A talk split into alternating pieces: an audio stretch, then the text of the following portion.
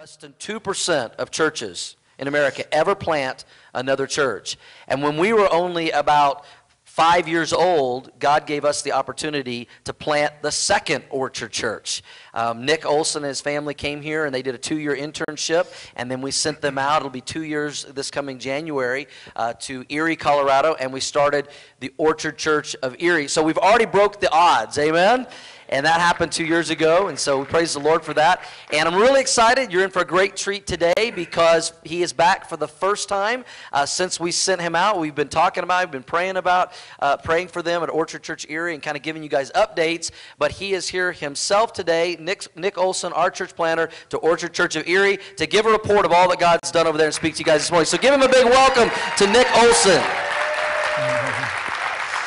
Thanks, Doug. Well, good morning, everybody. Well, it's good to see you. I, there's so many people I haven't seen in almost two years. It's almost been two years. Do I look even more handsome now? Okay, good. I was hoping that was the case. Well, I'm so glad to be here. I'm excited to share with you guys some things that God is doing. So, um, we put together just a short video that just kind of shows a little bit. Um, but then after the video, I'm going to go into some stories. Would you like to hear some stories of what God's doing? At the Orchard Church in Erie. So, um, again, I'm really, really pumped to be here. Um, so, so good to see a lot of familiar faces, and it's really good to see a lot of faces I've never seen before, too. That's a good thing. So, uh, let's watch this video, and then I'll come out and share some stories with you guys. So, let's watch this.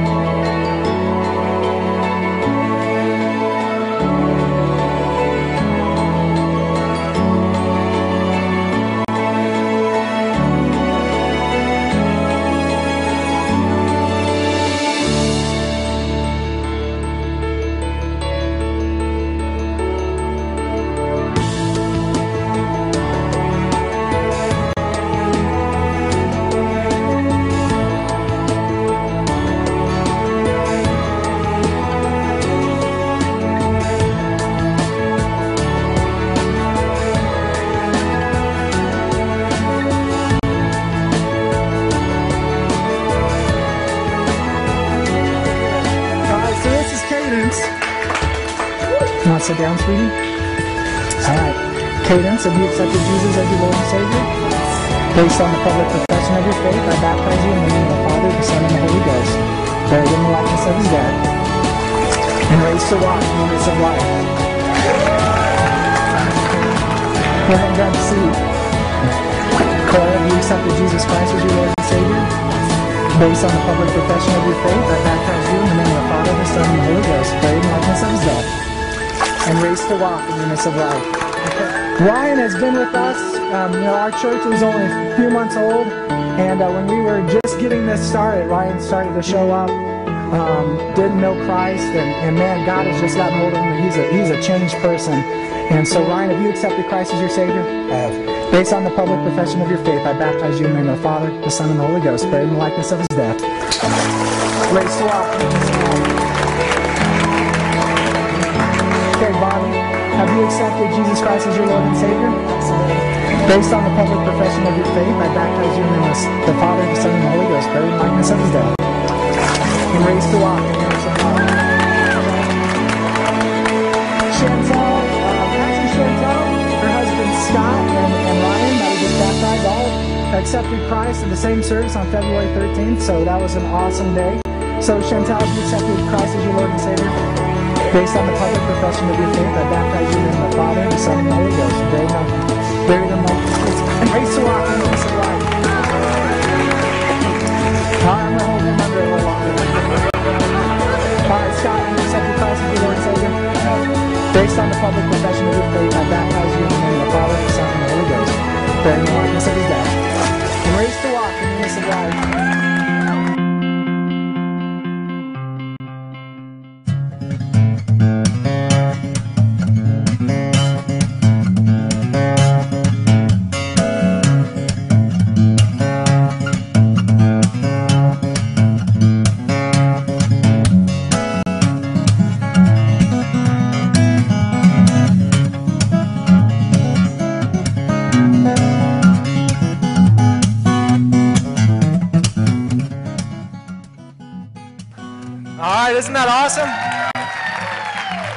So, very, very exciting stuff.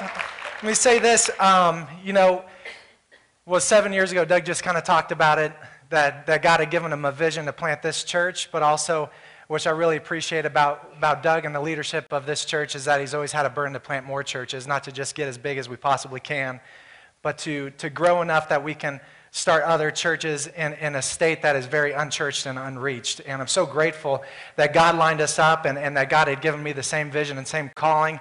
And it, it's just cool to be teamed up and then to see what God's doing, not just here because God's doing great things here, amen, right? But also to see him do great things just 30 minutes away. And, and that's just scratching the surface of, of what uh, our great and awesome God can do, right? He can do great things. So um, it, it's crazy that in January, it'll be two years that we had our, our send off um, service. So, in two years in January, and, and we left, and, and after January, we started meeting with our what we called our launch team, and, and we met for a couple months at our house. And with everybody there, with adults and, and kids, we had about 25 people there meeting and getting ready for what was getting ready to happen. And you saw some of those pictures of, of us starting in the cafeteria. Some of you came out to visit to be a part of that when we were in the cafeteria.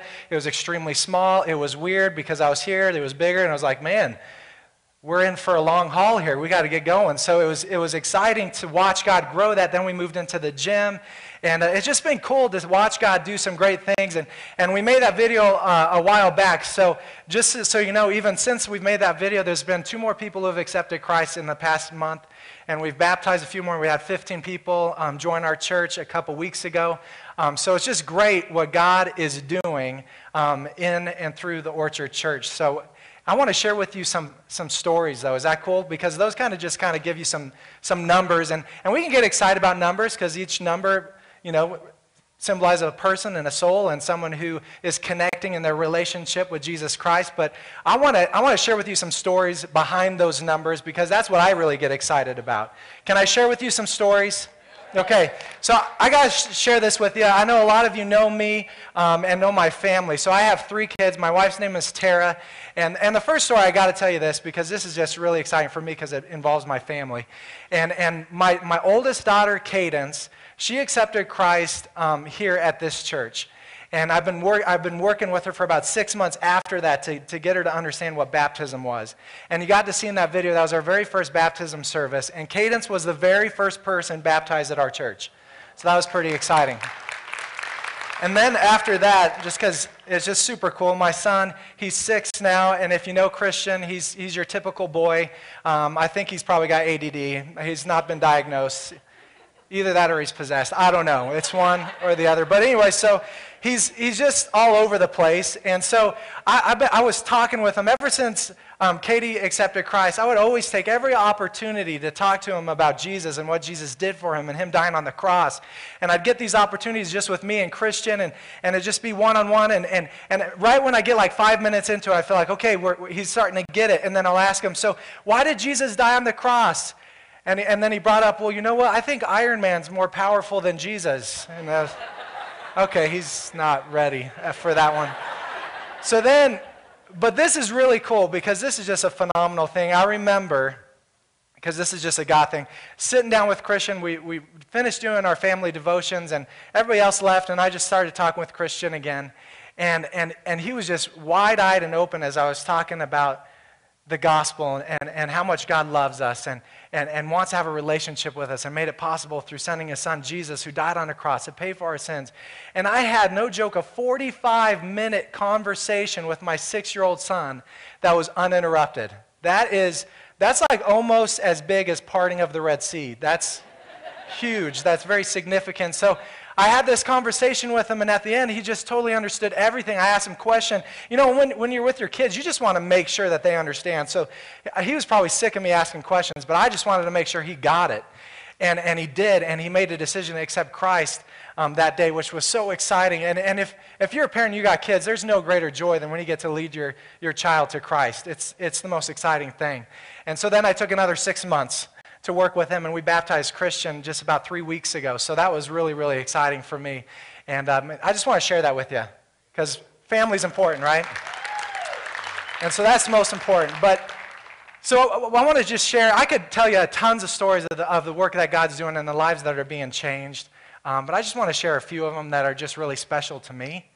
And uh, hopefully, I won't get too emotional as I talk about it, but um, that's just the way it goes when you get invested in people. But um, so, right after we had our grand opening service um, back in March, a little over a year and a half ago, um, there was, a, there was a, a single mom who came um, to that service. And, and she came, um, has a daughter named Piper, and she's a sweetheart. And um, she came, and, and, and she came for about three weeks in a row. And every time after the service, she was crying. And I, I would get an opportunity, just very short, to talk with her, just to get to know her a little bit, and, and, and, and just, you know, get those opportunities just to invest in her a little bit. But she would always take off really quick. But I remember the fourth week she came back, and, and God had just been doing a work in her and just breaking things down. She, she had found out about the church by being invited by a friend. And that fourth week that Janine came, um, she accepted Christ as her Lord and Savior. And, and she was at a point in her life where she was just done. A single mom, uh, just desperately trying to make ends meet. Um, trying to, to work. She's a, she's a waitress, and she works ridiculous hours just to provide for her and her daughter. And she was just burnt out and she was done and she was ready to throw in the towel. And this was like her last ditch effort to say, okay, God, I don't know if you're real. I don't know what's out there, but I need some help. And so she came that fourth week. She gave her life to Christ. And can I tell you this? She rarely misses a Sunday. And she's plugged into our church. She's been baptized. She's a member. And she's growing in her faith. And can I just tell you, her life is completely changed. A woman who two years ago had no hope.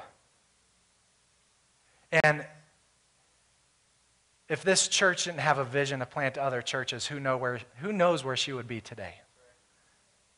But today she knows Jesus. And she's got hope. And that's great. About, uh, share another one. About three months ago, I got an email from a guy just out of nowhere.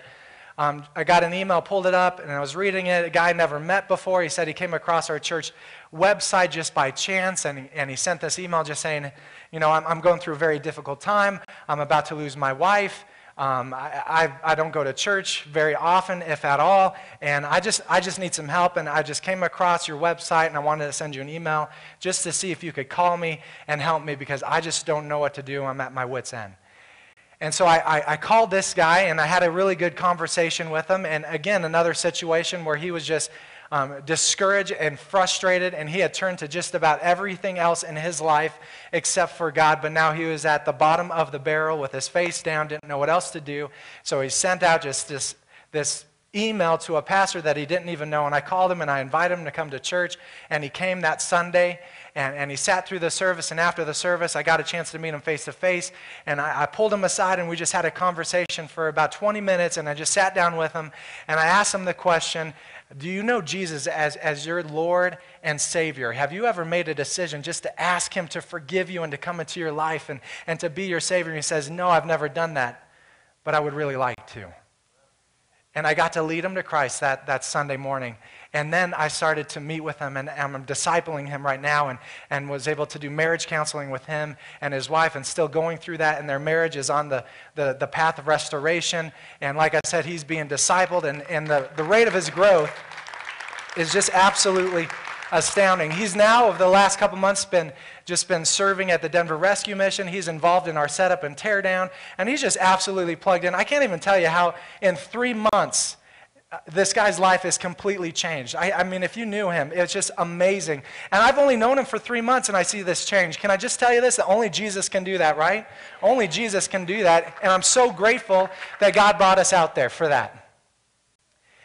There's, uh, this summer was, this summer was a, a difficult summer for our church because, you know, you go through those times um, that, that when it rains, it pours, right? We just all face that in our life, and we face that in church and all those things. But this summer was difficult, and it, it was a tough time because even as a young baby church, that at that time during the summer, we were running less than 100, and there were four marriages in our church that were on the verge of divorce. All four of them were ready to sign the papers who have been coming since pretty close to when we started. And, and that's significant for families that are just struggling. And over the three months, over summer, I just, as a team, we prayed for them, we invested in them, I did counseling. And can I tell you how wore out I was after counseling with four couples to help them not to give up, that there's hope if you place God back in the center of your marriage. And it took this time of three months to invest and encourage four different couples. And I was just emotionally spent and wore out. But I understood and knew the importance of marriage and, and, and not to give up because they all had kids and, and, and, and God wanted to do a great work there. So we just took so much time to invest in them. And can I tell you, all four of those marriages are back on track and, and getting counseling and going in the right direction.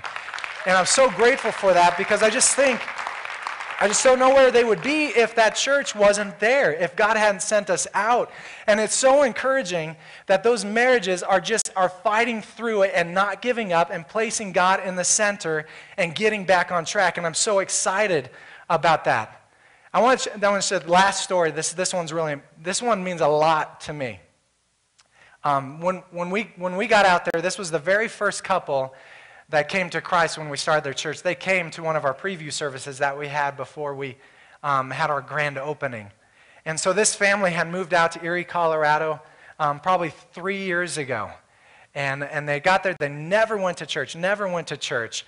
And they were young married um, and, and just weren't interested in the things of God. So we were getting ready to promote our preview service, and we walked around and we put flyers on doors. And we put a flyer on their door and, and the next Sunday for our preview service, Scott and Chantel showed up. And they'd never been in church. Chantel picked up the flyer, said, okay, you know what, let's give it a shot. Scott said, I don't really want to, but you're the wife, you call the shots, I'll go, right? So he goes. Wasn't interested at all, but they came. And at that time, that preview service, I know we had about 50 people. And some of them were from here. So, so we had about that many people, and, and they loved it. They loved it. And they came back the next week. And they loved it. And they came back the following week. And both Scott and Chantel asked Christ to save them, who've never, not interested in church whatsoever. And they both accepted Christ. And, and Tara began to disciple Chantel. I started discipling Scott. And, and they were growing. And, and Chantel invited her mom named Bonnie. And Bonnie came that Sunday, the following Sunday after she got invited, and Bonnie accepted Christ as her Savior. And I want the, the video that we showed, it was Bonnie, Scott, and Chantel that we baptized at our, our very first baptism service at our church. And we got to baptize all three of them together as a family, which is really cool. But can I tell you what the, the most significant part of this is three, about three months ago, Bonnie passed away. And it was, um, she was in her late 50s. It was just a freak thing, totally unexpected. Um, but I got a call from Scott letting me know that Bonnie had passed away. And so I got to do the funeral and, and all that, and it was a very difficult time.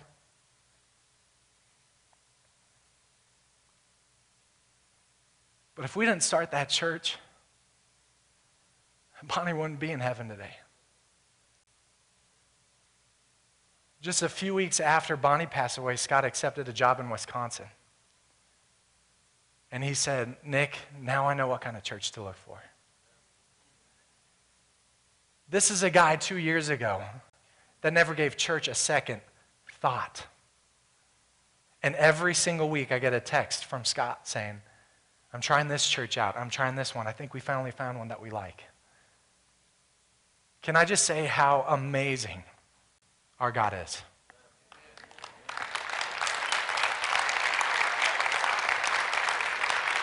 And I, I just want to say, you know, that that's what it's all about, right? That is absolutely what it's all about. And we've seen four or five other people who are just totally, were just invested in religion, right? That's what they, that's what they gave their life to. It was all about these rules and regulations and, and they went to a certain church that that's, that's just what they believed. It was salvation through works. And, and that's what they were just taught to think um, but they had no relationship. And, and just by chance, they came to our church, which was totally different from where they had been attending, but they came and they loved it. And they started to find out that it's not about rules and regulations. It's not about to do lists. It's not about all this kind of stuff. It's not about religion. It's truly about a relationship. And all five of those people have come to Christ to figure out what a relationship looks like. Two of them we got to lead at our own kitchen table to lead them to Jesus Christ. And I just want to tell you, man, that's, that is absolutely what it's all about. And can I tell you that it's not just for Doug, it's not just for Barry, it's not just for Gary, it's not just for the leadership of this church, it's not just for myself. This is a calling that every single one of us has to play a part, and we have a calling for that. Did you know that if you didn't give to a church that believes in church planting, that two years ago I never would have got sent off, and there's 50 people that would have never come to Jesus Christ as their Lord and Savior? Have you not found an opportunity to invest and believe in the church that you are going to that has a great vision and a great mission? And that's a calling that all of us have and to play a part of because that is what it's all about. Amen? That's totally what it's about, and we've got to give ourselves to it. So I just want to say this, and I, and I want you to hear my heart in this, that I want to thank you from the bottom of my heart because we could not have done it had you not faithfully given here. And I want to thank Doug for his leadership and his vision and, and your desire to start churches. Thank you. Thank you for this leadership of the church.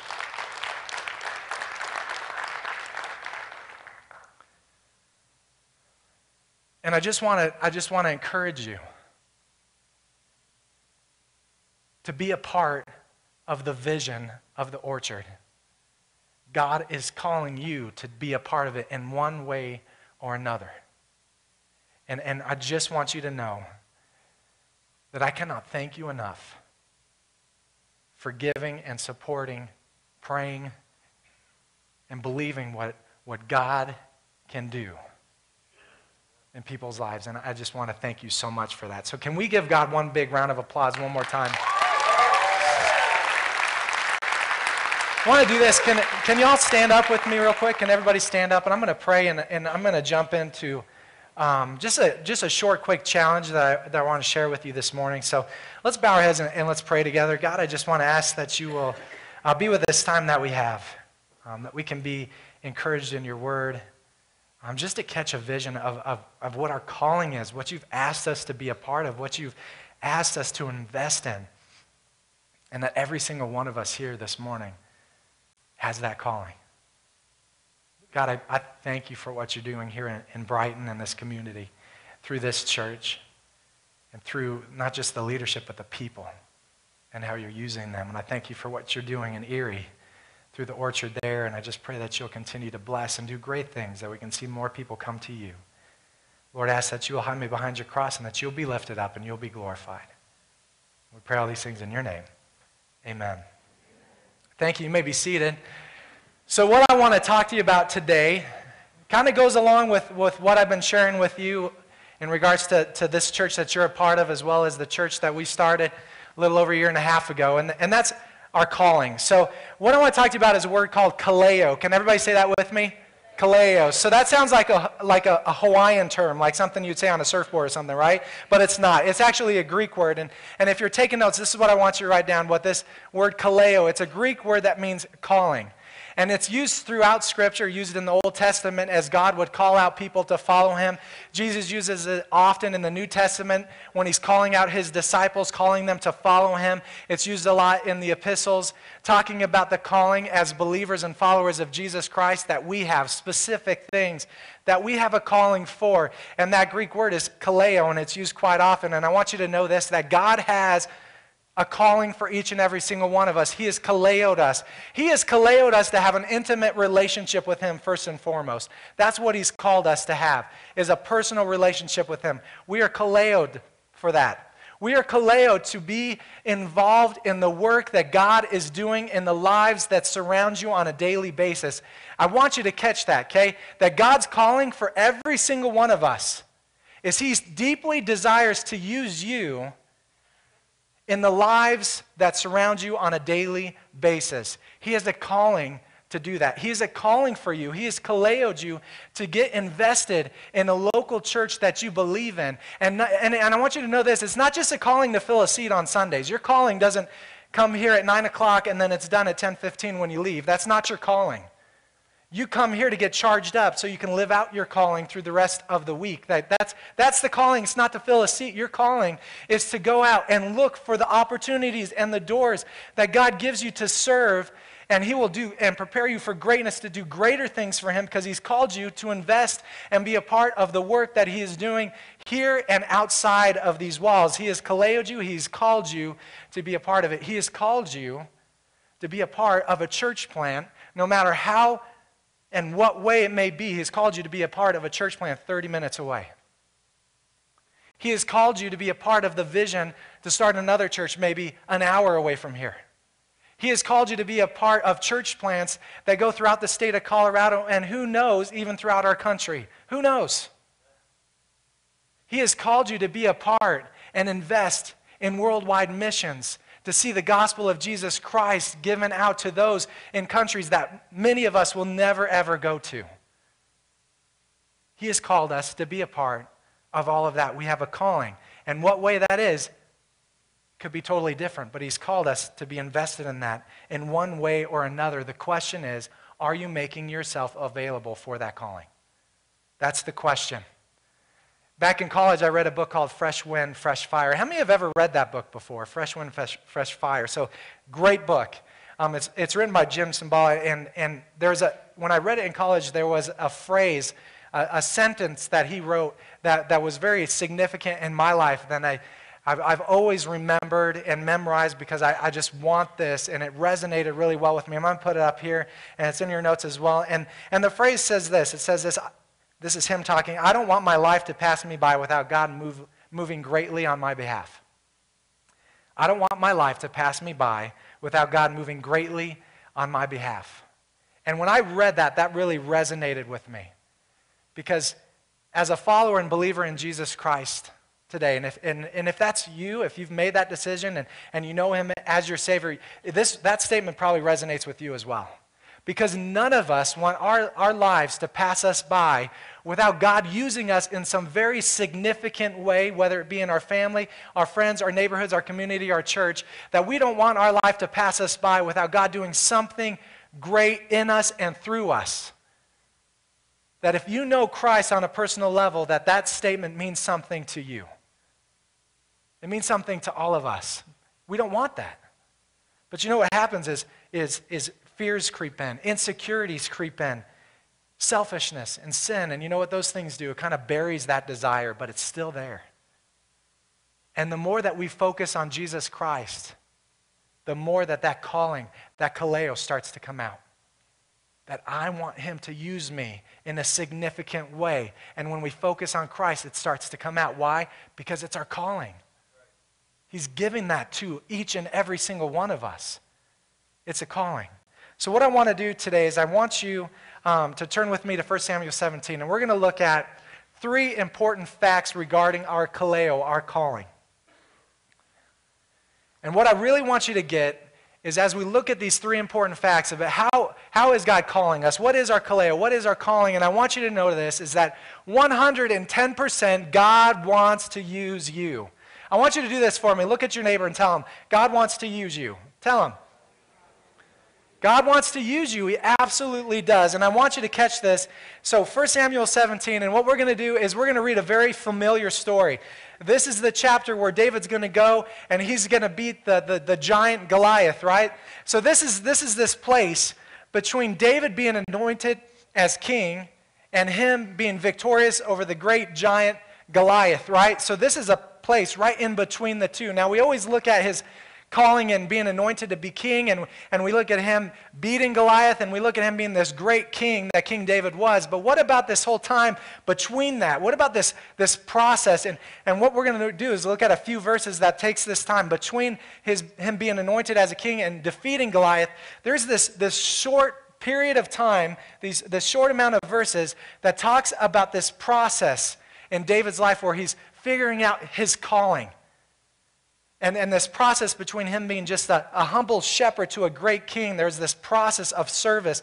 And David trying to figure out his calling throughout his everyday life. And that's what we're going to kind of look at through these scriptures. So, the first important fact that I want you to write down if you're taking notes is this in regards to our calling is God doesn't call the equipped, but he equips the called.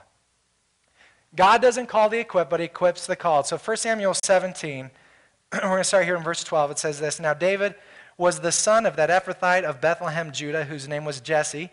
who had eight sons. And the man was old, advanced in years in the days of Saul. The three oldest sons of Jesse had gone to follow Saul to the battle. The names of his three sons who went out to the battle were Eliab, the firstborn, next to him Abinadab, and the third Shammah.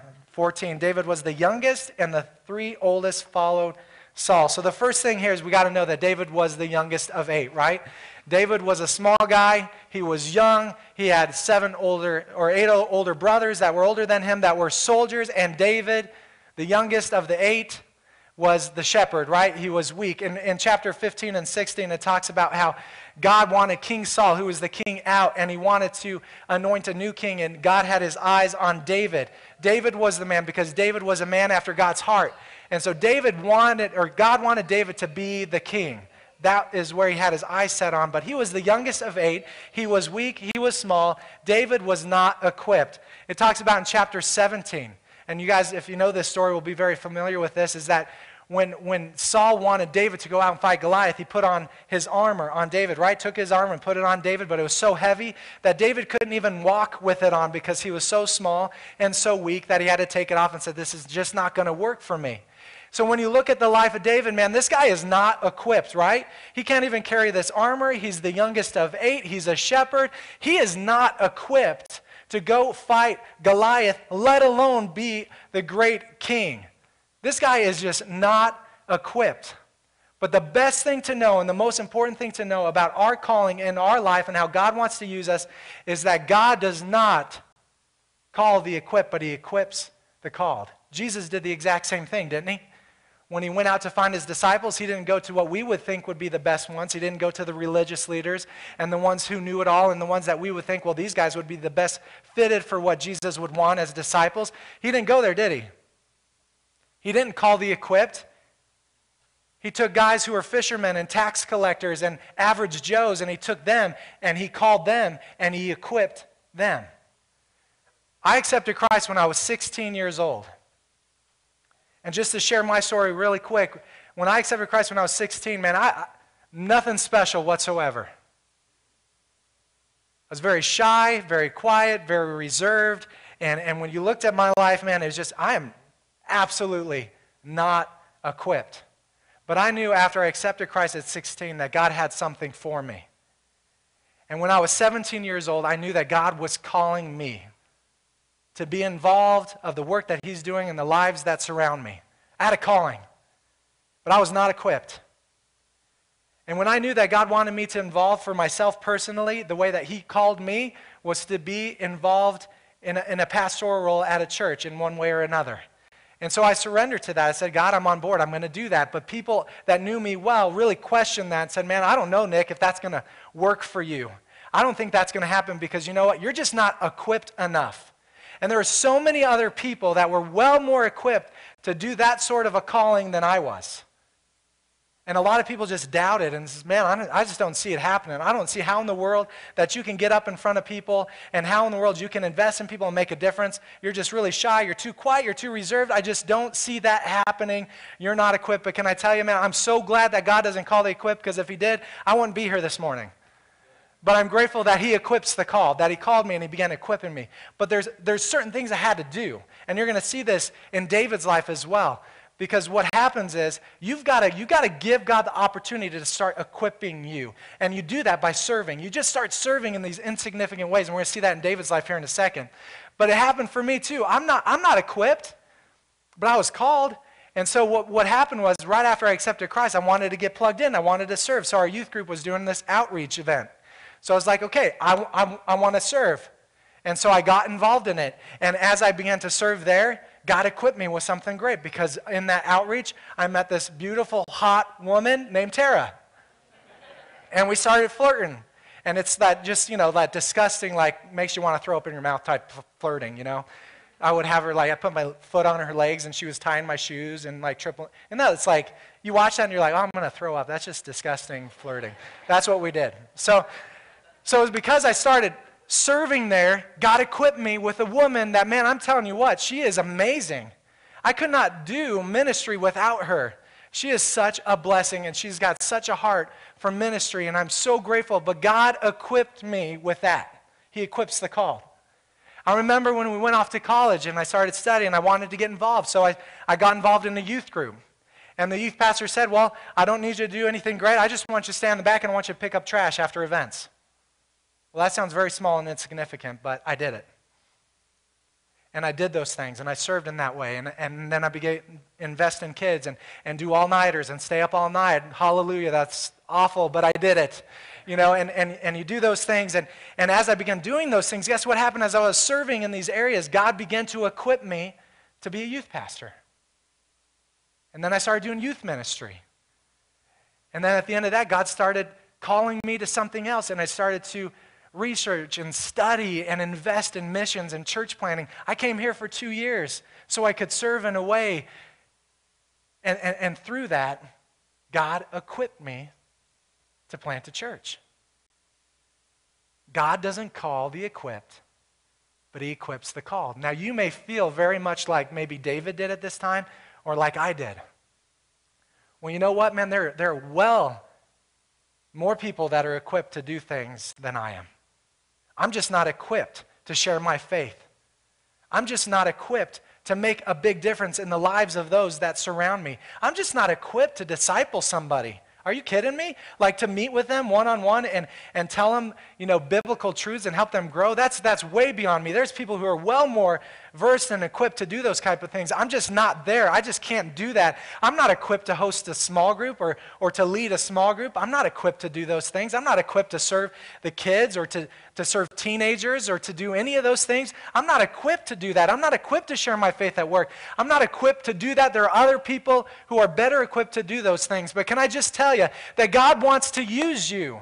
And he's not looking for the people who are equipped. He's looking for you. And he's calling you to say, okay, whatever it is, no matter how insignificant, I'm going to do it. And as you do it, I'm going to tell you this that he's going to equip you for greatness. And he's going to do some amazing things through you because he's called you. He's called you. The second thing is this when we look at our important things regarding our calling, our kaleo, that God wants us to obey the call to care. God wants us to obey the call to care. Chapter 17, verse 15. Just this one verse to get this point. But David, remember, keeping in mind at this point, David had been anointed king at this point. But David occasionally went and returned from Saul to feed his father's sheep at Bethlehem. Now, just one short verse, but it's pretty significant because David had already been anointed king he doesn't need to be doing the small jobs anymore, right? He's king. I don't need to be feeding those sheep. I don't need to go take care of my dad's flock. I'm the king. I don't need to be doing that. But you know what? He cared enough about his father's sheep that he went back. He occasionally went back to help. Now, how in the world does David going back to feed his father's sheep have anything to do with our call to care?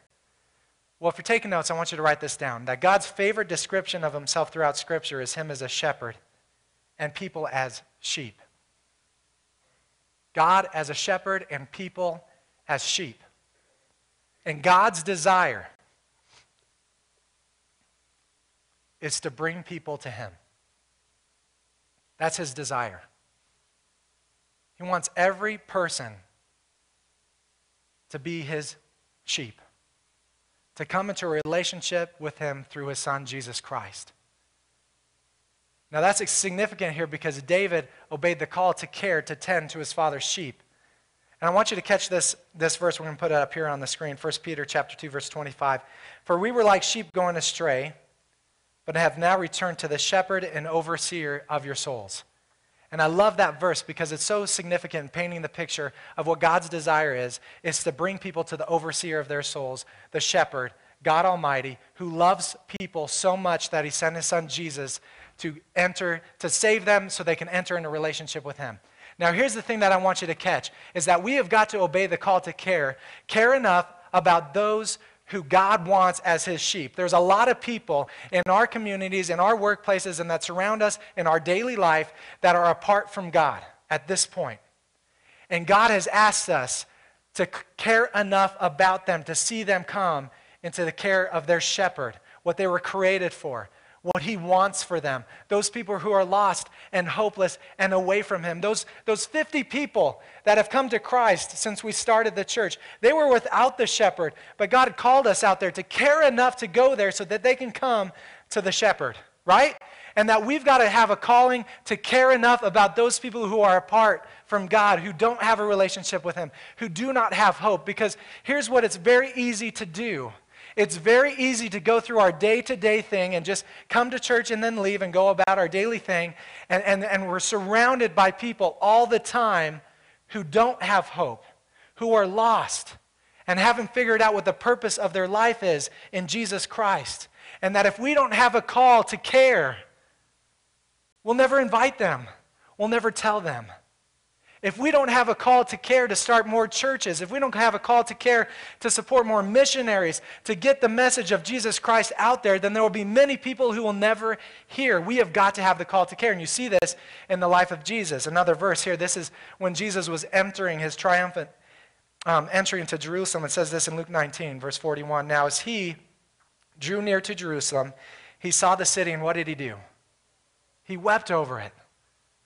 Here's a city that he knew did not believe in him as the Messiah and the Savior. They wanted to cling to the law, and that's how they would find their salvation, that Jesus wasn't the Messiah, and they didn't want to believe in that, and his heart broke for them because he knew God Almighty wanted to shepherd them. He wanted them to be his sheep and to bring them into a relationship with him.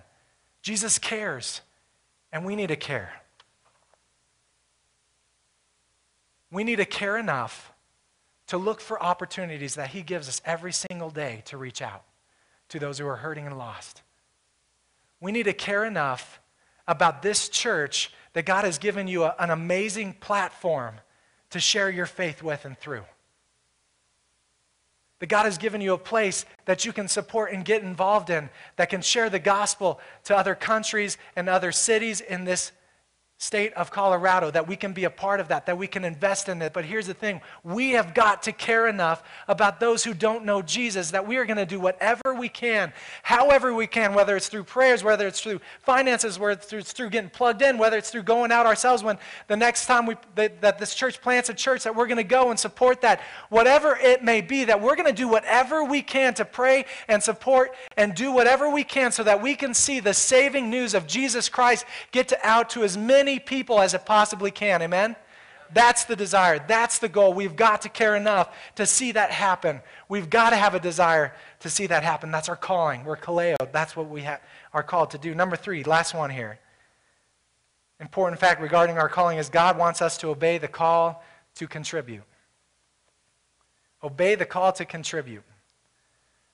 Verse 17.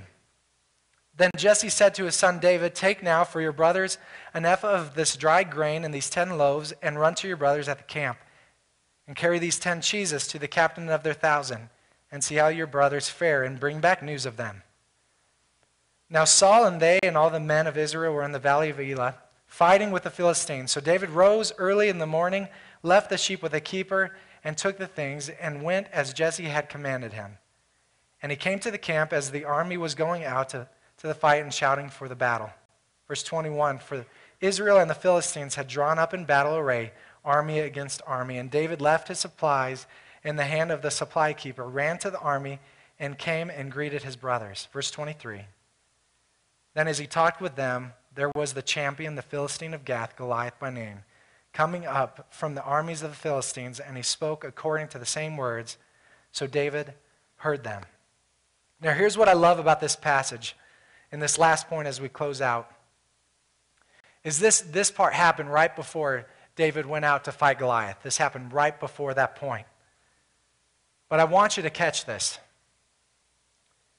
The only reason David was able to hear the gloating and trash talking of Goliath was because he obeyed a call of his father to go and serve. David was asked to go and take bread and cheese to his brothers. So David really is a glorified cheese pizza delivery boy, right? That's his calling to serve. Go take this cheese and bread to your brothers. Serve me in that way. If David had not done that, to serve in this small, in our minds, small and insignificant thing, If David had not done that and taking the cheese pizza to his brothers, right? He never would have heard Goliath trash talking the Israelites and his God. Had David never done that, he never would have got so fired up to say, you know what, that's not right that you talk about our God that way. That is not right, and you know what? I'm not going to stand for it. And he never would have gone to Saul to say, okay, Saul, put me in, coach. I can take him down. I can do it. He never would have done that. He never would have had this great opportunity for greatness, for God to use him in amazing ways, had he never done the small, insignificant thing like taking bread and cheese to his brothers. But because he served in that way, God opened doors of greatness for David because he served in this small, insignificant way in our minds. But it opened up a door for God to use David in ways that were far beyond our, our comprehension of what, what God could do through him. And we got to see that because he was able to contribute in something small. Well, what does that look like for us? What does that look like for you and for me? What are these small, insignificant things that we can serve in, that as we're doing these things, who knows what doors of greatness God might open up to use you in? What does that, what does that look like? The cool thing about David, when you look at those verses that we just read, is that when, when his father asked him to take the cheese and the bread to his brothers, it didn't just say that he grudgingly did it. It said that he ran and took it to him, right? He took off and wanted to get that to him as quickly as possible. So, as God opens up doors for you to serve in whatever, uh, whatever way it may be, small and insignificant in your minds, whatever it may be, we run it. We do it with 100%, and we do it with passion, and we do it with love, no matter how small it may seem, that God will use you for greatness. This could look like this. Maybe you work in nursery. How many work in the nursery? That seems small and insignificant, right? That seems like taking cheese and bread. Well, you know, we're just kind of watching babies, right? Well, that may seem small and insignificant sometimes in people's mind, but can I tell you this?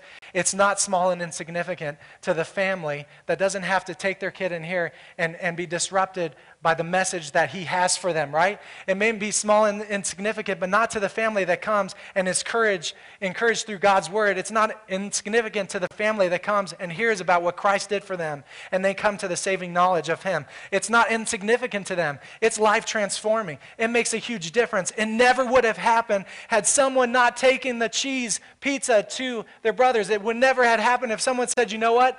I'll volunteer to watch babies. I'll do it. It's not insignificant. God's going to do something great.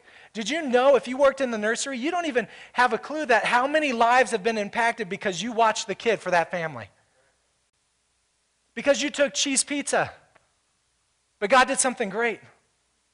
Well, you know what? I, I work with the kids, and that's, you know, it's not that big of a deal. How many work in the kids ministry? Anybody volunteer in that?